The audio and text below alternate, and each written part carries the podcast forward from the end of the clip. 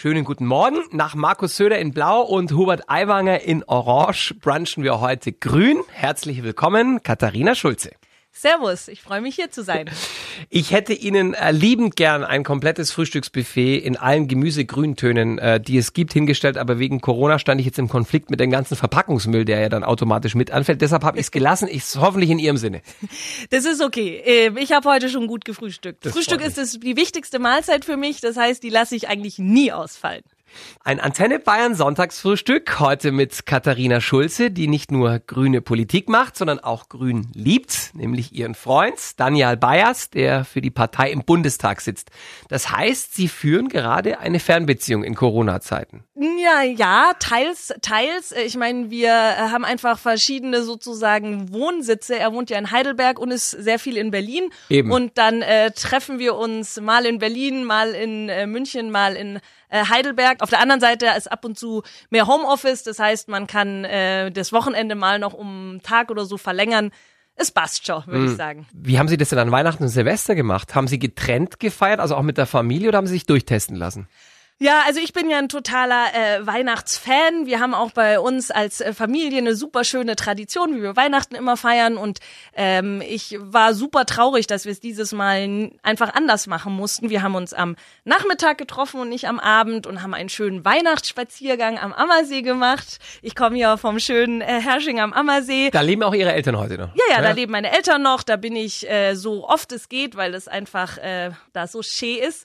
Ähm, Sagt die Freiburgerin so schön. Ja, da am Ammersee. genau, genau. Ich habe da ja auch noch ganz lange Handball gespielt und wenn ich Zeit habe, im Moment gibt's ja keine Handballspiele mit Publikum, bin ich auch immer noch super gern in die Halle gegangen. Also das heißt, ich äh, fühle mich Hersching sehr, sehr eng verbunden und wir hatten dann halt an Weihnachten einfach einen Weihnachtsspaziergang und haben dann mit Maske die Geschenkeübergabe gemacht äh, und dann sind wir alle äh, nach Hause gefahren. Also das heißt, den Heiligabend haben Sie nicht verbracht mit Ihrer Familie. Wir haben nur äh, den Nachmittag mit äh, Und das äh, draußen. Und das draußen und kurz drin einfach aus äh, aus dem Grund, dass zum Beispiel mein Beruf ja beinhaltet, dass ich davor mich nicht selbst äh, in Quarantäne begeben konnte. Wir hatten ja äh, bis zum Schluss äh, Landtagssitzungen, wir hatten ja dann noch ein Sonderplenum, um die neuesten Beschlüsse der Ministerpräsidentinnenkonferenz äh, zu besprechen. Und da war es für mich jetzt zum Beispiel einfach nicht möglich, ähm, zehn Tage vorher in Selbstquarantäne zu gehen. Und mein Bruder hat auch einen Job, wo das nicht möglich war. Und lieber passen wir jetzt auf und können dann hoffentlich nächstes Jahr wieder unterm Weihnachtsbaum sitzen. Also dieses Jahr quasi. Dieses Jahr, Ja. genau, dieses Jahr. Man ist noch nicht so richtig angekommen in 2021, nein, in den ersten zwei Wochen. Ist, ist, schon, ist schon 2021 und können dann wieder in Ruhe äh, unterm Weihnachtsbaum den Kartoffelsalat essen und äh, Spiele spielen und all diese Dinge, die man an Weihnachten so tut. Sie sind ja nicht unbedingt für Zurückhaltung bekannt. Ich erinnere mich zum Beispiel an den ausgestreckten Mittelfinger gegen die NPD und noch ein paar andere Momente, in denen Sie ausgeteilt haben. Kommt denn Ihr Freund zu Hause auch ab und zu mal zu Wort oder sind Sie omnipräsent? Ja, um den muss man sich keine Sorgen machen. Der kriegt das alles gut hin. Wie, wie viel Berufliches nehmen Sie mit nach Hause? Weil Sie sind ja beide Grünen Politiker. Naja, also natürlich diskutieren wir über äh, Politik, aber wir diskutieren auch über andere Dinge. Und ähm, da wir ja auf unterschiedlichen Ebenen aktiv sind, ähm, ist es, glaube ich, auch oft so, dass wenn er irgendwas von der Bundesebene erzählt, dass ich dann die Länderperspektive sagen kann. Ich so, hey, das, was ihr euch da überlegt, was bedeutet das denn dann eigentlich für ein Bundesland und so oder andersrum. Das heißt, äh, da haben wir immer gute Debatten, würde ich mal sagen. Und man befruchtet sich wahrscheinlich auch.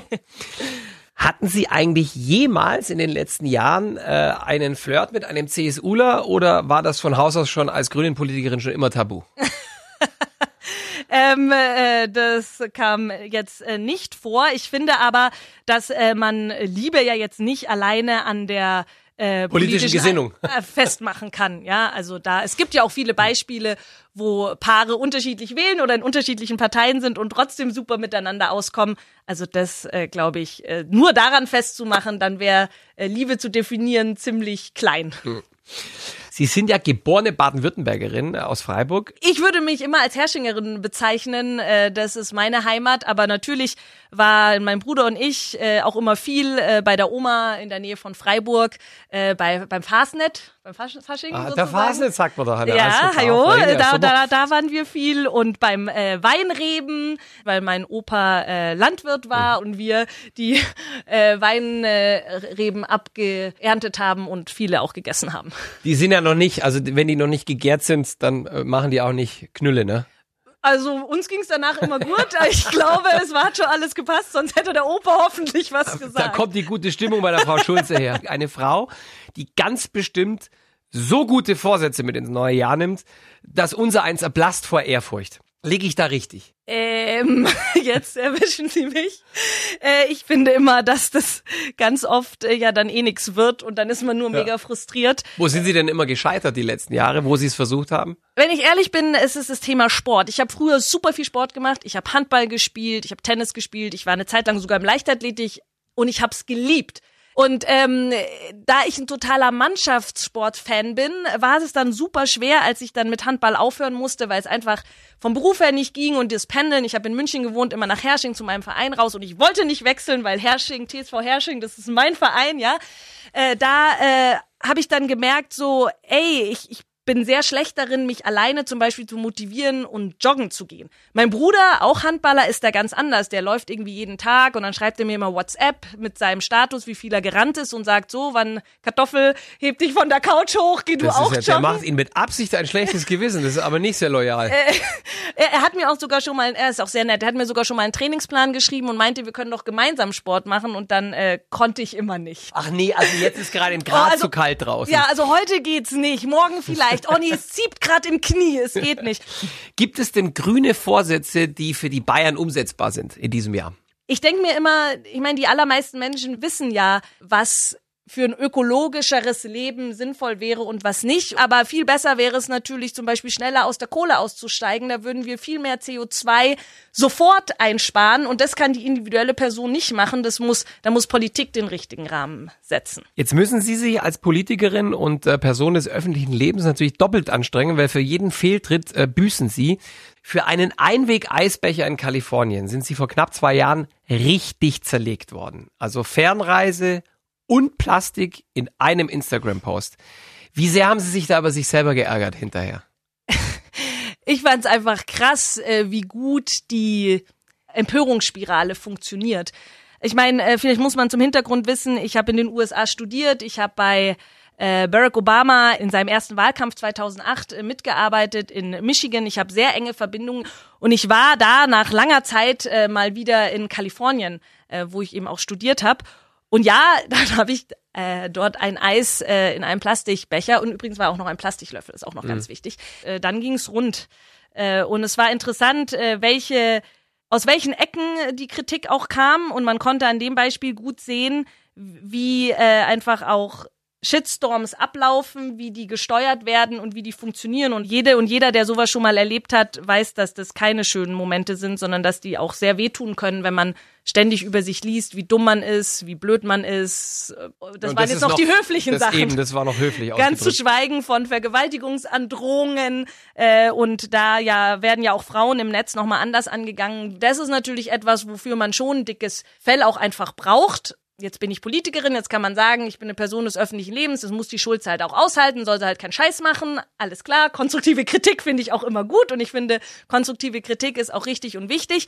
Aber wenn es halt in die Beleidigung, in die Bedrohung, in die Morddrohungsrichtung geht, dann sind halt einfach Grenzen überschritten. Und was ist mit den Menschen, die jetzt äh, zum Beispiel nicht das Privileg haben, wie ich, ein Büro zu haben, die mir helfen, die Kommentare zu sichten und die Kommentare auch anzuzeigen. Was äh, ist mit den Menschen, die ehrenamtlich aktiv sind und sich auf einmal in der Mitte eines Shitstorms äh, online ähm, äh, befinden? Da passiert es dann halt ganz oft, dass die Leute sich dann aus dem öffentlichen Leben und aus dem Miteinander zurückziehen. Und das ist für unsere Demokratie hochschädlich.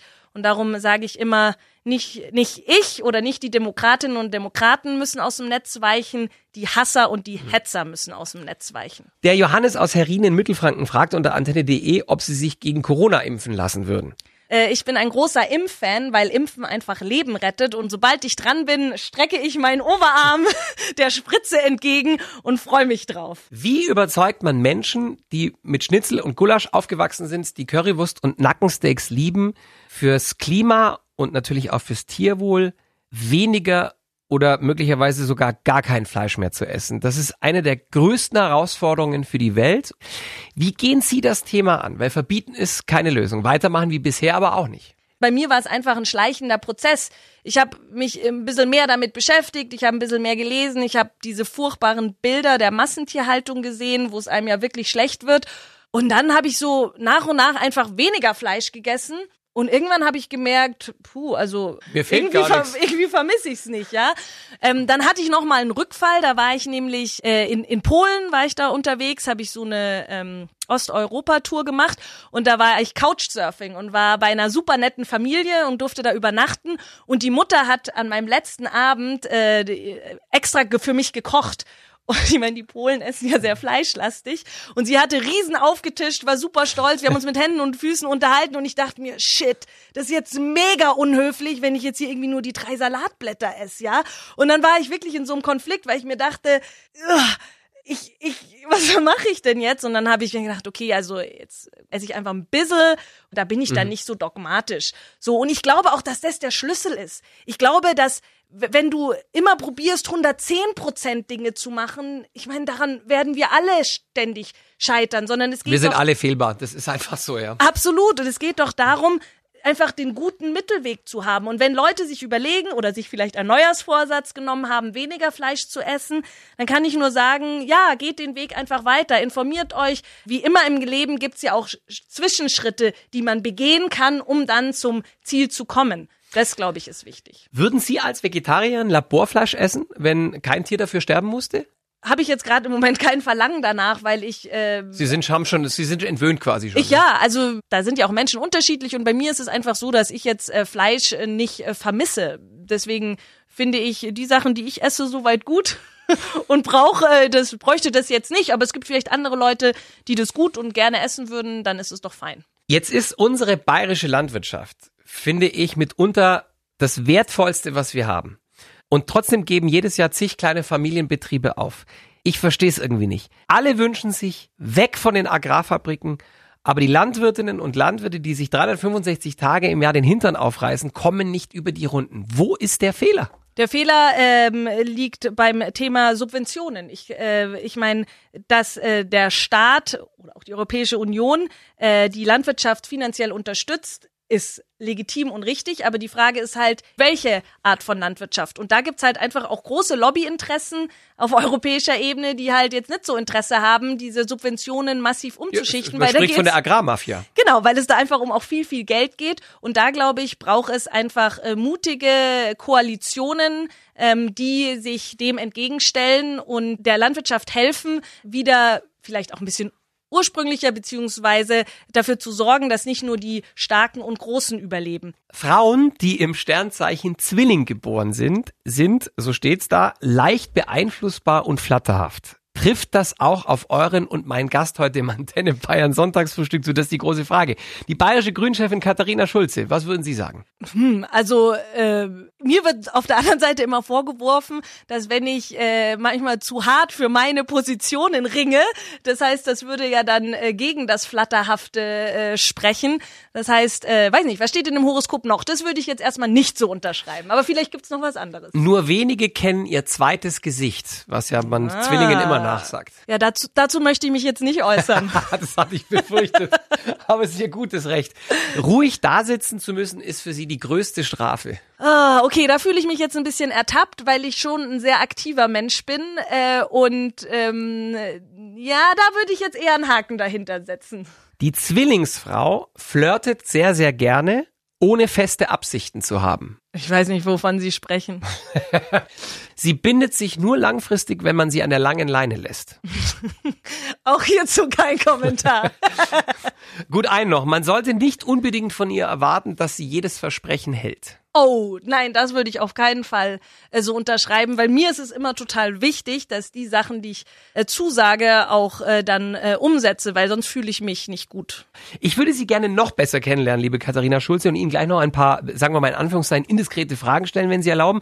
Sie müssen keine Angst haben, da mussten andere auch schon durch. Also von Herrn Söder zum Beispiel habe ich erfahren, dass er meistens alleine fernsieht daheim, weil er der Einzige in der Familie ist, der für sein Leben gerne Science-Fiction-Filme guckt. Auf was einigen Sie sich mit Ihrem Partner, wenn Sie gemeinsam vorm vorm Fernseher sitzen? Ähm, wir haben jetzt gerade Breaking Bad zu Ende geschaut. Ich oh. weiß, Late to the Party. Äh, das die, sind wirklich die allerletzten. Die ich weiß, ich weiß, ich weiß. Äh, die, die Breaking Bad gibt's schon lange und jetzt haben wir es fertig geguckt und ich kann nur sagen, eine großartige Serie. Ein paar, sagen wir mal, delikate Fragen an Sie, Frau Schulze. Ich hoffe auf ehrliche Antworten.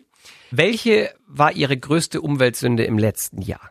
Äh, ja, ich würde sagen, da ich oft ähm, To-Go-Essen mitgenommen habe, ich esse nämlich gerne, bin aber eine schlechte Köchin und gleichzeitig soll man ja die Gastronomie jetzt im Lockdown Da ist man dann quasi in, der Zwickmühle. Da ist man ein bisschen in der. To-Go ist immer Plastikmüll. Genau. Und, ja. und das war, also da habe ich, glaube ich, ähm, wie relativ viele, die oft To-Go geholt haben, schon äh, mich äh, viel Plastikmüll mit nach Hause genommen. Haben Sie schon mal was von einem CSUler geliked auf Facebook oder Instagram? Ja, das habe ich schon. Äh, ich meine, äh, es gibt ja auch in anderen äh, demokratischen Parteien Kolleginnen und Kollegen, die äh, gute Ideen haben und da halte ich es dann nichts davon zu sagen, ne, nur weil der von einer anderen Partei ist, äh, finde ich das erstmal alles doof.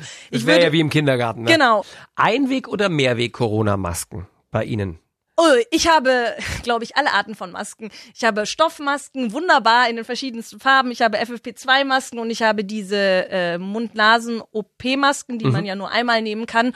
Ich wechsle auch immer durch, immer je nachdem, wo ich auch gerade bin und äh, ist unterschiedlich. Haben Sie schon mal Facebook-Freunde gelöscht, weil Sie gesehen haben, dass die was von der AfD liken? Äh, ja, ich habe schon manchmal äh, Facebook in Anführungszeichen Freunde, das sind ja oft auch einfach nur Bekannte, ähm, mich dann entfreundet, weil ich gemerkt habe, es. Wir gehen in eine andere Richtung. Ja. Schon mal den Mittelfinger beim Autofahren eingesetzt. Beim Autofahren nicht. Aber gegen die, was war das damals? Gegen NPD. die NPD, ja, ja. Im Winter daheim lieber Pulli oder Heizung hochdrehen? Also meine Heizung ist im Winter an, weil sonst ist mir kalt. Äh, und einen Pulli habe ich auch manchmal an, wenn mir doppelt kalt ist. Beides. Auf den Facebook-Seiten der AfD wird Grünen-Chefin Katharina Schulze, die heute unser Gast im Antenne Bayern Sonntagsfrühstück ist, zehnmal öfter erwähnt und beleidigt als jede andere Politikerin und jeder andere Politiker in Bayern. Wie leben Sie damit? Ja, also die meisten Tage lebe ich damit sehr gut. An manchen äh, geht's mir dann da auch nicht ganz so gut, aber ich meine, ist doch klar, warum die das machen. Die denken dann, indem sie mich diskreditieren, indem sie mir falsche Zitate in den Mund legen, indem sie Fotos von mir verfremden, indem sie äh, Shitstorms über mich laufen lassen, dass ich dann irgendwie zurückweiche oder dann stiller werde. Aber das gehört nicht zu meinem Naturell. Ich denke mir dann eher, okay, jetzt erst recht. Jetzt klingt Hetze gegen Frauen deutlich krasser als gegen Männer und auch in Anführungszeichen sexuell. Also die beleidigt ihren Körper, ihr Aussehen. Wie wehrt man sich da dagegen? Weil das betrifft ja nicht nur sie, sondern das betrifft betrifft ganz normale Menschen, vor allem Frauen und Teenager. Das ist sehr, sehr schmerzhaft, wenn du äh, in der Früh aufwachst und dann guckst du online oder guckst in deine Mails und die erste Mail ist erstmal, wie hässlich du bist oder wie du vergewaltigt gehörst. Ja. Das Wichtige ist, also so ging es jedenfalls mir, dass ich irgendwann aus der passiven Rolle in die aktive gekommen bin. Und ich habe nämlich am Anfang, habe ich immer gedacht, ich muss das aushalten. Ich habe es dann gelöscht und habe irgendwie gehofft, dass es vorbeigeht und habe möglichst mit niemandem darüber geredet. Und irgendwann habe ich gedacht, Moment mal, ich muss das überhaupt nicht aushalten. Niemand muss Hass und Hetze aushalten und ich ich kann und ich muss mich wehren. Ich habe schon einige Erfolge erzielt, wo die Polizei ganz toll ermittelt hat und dann die Person auch äh, ausfindig, ausfindig gemacht hat. Aber es gibt natürlich auch ganz viele Verfahren, die einfach eingestellt werden äh, und das ist natürlich schon frustrierend. Und darum fordern wir Grüne ja auch, dass es eine Online-Polizeiwache in Bayern gibt, so dass jede Bürgerin und jeder Bürger Hate Speech im Netz bequem von zu Hause anzeigen kann. Wir haben im Moment ja noch Waffenungleichheit. Der Hasser kann nachts um 23.30 Uhr gemütlich auf dem Sofa sitzen und der ehrenamtlichen äh, Feuerwehrsfrau, die sich für Flüchtlinge zum Beispiel einsetzt, eine Vergewaltigungsandrohung ins Postfach schicken. Wenn die das anzeigen will, muss die am nächsten Tag auf ihre Polizeibehörde latschen, das alles zu Protokoll geben, ist ein Riesenaufwand. Und ich möchte, dass in Zukunft die Betroffene oder der Betroffene genauso leicht vom Sofa aus einen Screenshot machen kann online das anzeigen kann, dann hat die Polizei das auch gleich digital in ihrem System und kann die Ermittlungen beginnen. Und das ist, glaube ich, etwas, was wir dringend bräuchten, um dem Hass im Netz Einhalt zu gebieten. Liebe Frau Schulze, werden wir ein, ein besseres Bayern sein, wenn wir Corona irgendwann hinter uns haben? Ich glaube, es wird anders sein, weil wir alle diese schlimme und anstrengende Erfahrung miterlebt haben. Ich meine, das kann man ja nicht mehr abstreifen. Und darum glaube ich, äh, dass wenn wir das irgendwann gemeinsam überwunden haben, äh, freue ich mich auf jeden Fall erstmal wieder alle Menschen, die ich lieb habe, zu umarmen. die ganze Zeit am besten. Das ist, finde ich, jetzt die große Frage. Werden wir uns, wenn Corona vorbei ist, wieder umarmen? Weil was wir gerade auch sehen ist, dass es viel weniger Grippefälle gibt. Aber im, im Sommer kann man sich ja dann trotzdem Okay, weiter umarmen, einigen wir oder? uns aufs Umarmen im Und, äh, Sommer. Genau, genau. Und umarmen geht natürlich auch immer nur, wenn der andere das auch will und am besten Ja. natürlich nur im, im, äh, bei denen, die man sozusagen kennt. Also ich persönlich denke und hoffe, dass wir ein paar Dinge äh, mitnehmen in die Nach-Corona-Zeit. Zum Beispiel, äh, was ja schon sehr spannend ist, dass auf einmal Homeoffice in ganz viel mehr Bereichen möglich ist, wie man früher dachte. Und vor allem billiger. Was die Firmen sich alles an Mietfläche einsparen gerade. Be be bei, beispielsweise, ich, ich persönlich, ich bin schon jemand, ich brauche auch andere Menschen. Ich glaube, es ist auch zum Arbeiten wichtig, die Kolleginnen und Kollegen mal zu sehen. Aber vielleicht werden wir später dann so ein Modell haben, dass man zwei, drei Tage im Office ist und dann die anderen beiden Tage vielleicht Homeoffice macht. Es kommt natürlich auch immer auf den Job an. Nicht in jedem Job kannst du Homeoffice machen. Aber ich glaube, da haben wir einen Sprung nach vorne gemacht, wo Firmen vielleicht auch unnötige Reisen vermeiden können, weil man sieht, hey, mit Videokonferenz geht's auch. Was wir eindeutig jetzt bei Corona sehen, ist, dass die Bildungspolitik beim Thema Digitalisierung meilenweit zurückfällt. Das ist eine absolute Katastrophe in dem selbsternannten Laptop- und Lederhosenland, was ja nur noch ein Arbeitsblatt und Lederhosenland im Moment ist. Das müsste man eigentlich jetzt schon während Corona machen, aber irgendwie kriegt's der Kultusminister ja nicht hin. Also da, glaube ich, wird sich schon noch mal Dinge verschieben. Würden Sie denn guten Freunden aktuell empfehlen, ein E-Auto zu kaufen? Mit den ganzen Subventionen und so weiter? Ja, das würde ich schon, weil ich äh, fest davon überzeugt bin, dass Elektromobilität die Antriebstechnologie der Zukunft ist. Wir müssen ja nur in andere Länder schauen. Die haben schon längst den, äh, das Ende des Verbrenners verkündet und ich glaube Ah, auch. der Herr Söder auch, ne? Mit 2035 zumindest. Und gleichzeitig will er das äh, eine Prämie für den äh, für den Verbrenner weiterhaben. Der ist ja da nicht immer ganz so konsequent. Aber ich glaube auch, dass das für unsere Automobilindustrie entscheidend ist, äh, dass äh, jetzt klar wird, dass die Zukunftsmusik in der Elektromobilität spielt und nicht mehr im Verbrenner. Bereitet Ihnen diese Lithium-Geschichte Kopfschmerzen? Weil es ist ja unumstritten, dass das halt auch negative Umweltauswirkungen hat, ne? Also für diese Batterien. Weil man diskutiert immer über Rodung von Regenwäldern äh, oder Eingriff in die Natur wegen Futtermittelanbau oder Palmölgewinnung in Südamerika. Aber es wird ja auch eingegriffen wegen Lithiumgewinnung. Ja, aber da darf man nicht vergessen, dass Lithium äh, in ganz vielen äh, Sachen, äh, die wir besitzen, drin ist. Und davor hat es die Leute irgendwie nicht so auf die Palme gebracht. Es gibt ja jetzt auch schon äh, erste Forschungsergebnisse, dass man Batterien ohne Lithium ähm, äh, wohl herstellen kann. Und ich glaube, dass da die Forschung und Entwicklung noch große Schritte machen äh, wird. Und darum glaube ich, ist es auch so entscheidend, jetzt endlich mal den Ausstieg aus dem Verbrenner festzusetzen, damit die ganze Forschung, Entwicklung, das ganze Geld, die Ideen in diese andere Richtung äh, gelenkt werden und man nicht an einem Produkt äh, festhält, was in meinen Augen äh, keine Zukunft mehr hat. Werden Sie Angela Merkel vermissen? Wenn Sie jetzt, ich meine, es ist das letzte Jahr. Ja, ich werde sie schon vermissen. Ich meine, ähm, kann ein Mann Bundeskanzler, frage ich nur. ähm, ich meine, die, die für, für, solange ich Politik sehr aktiv mitverfolge, war irgendwie Angela Merkel immer da. Und äh, wenn man sich so anguckt, gerade in den internationalen Verhandlungen, wer da auf den anderen Seiten rumspringt, von einem Trump angefangen zu irgendwelchen anderen äh, Erdogan, Herren, Orban. äh, Herren, ja, da äh, bin ich äh, dann immer ganz froh, wenn ich Angela Merkel dort sitzen sehe und mir denke, gut, äh, die, die Frau äh, hat, glaube ich, auch schon viel erlebt und könnte in so einem Sonntagsfrühstück einiges erzählen. Sie haben letztes Jahr ein Buch geschrieben, das heißt Mut geben statt Angst machen. Was macht Ihnen denn Mut in diesen schwierigen Zeiten? Mir machen äh, Mut die vielen Menschen in unserem Land, die jeden Tag schon für ein besseres Morgen arbeiten, die ehrenamtlich aktiv sind, die unternehmerisch aktiv sind, die an Lösungen arbeiten oder die Lösungen schon haben, wie wir eine bessere Zukunft für alle gestalten können.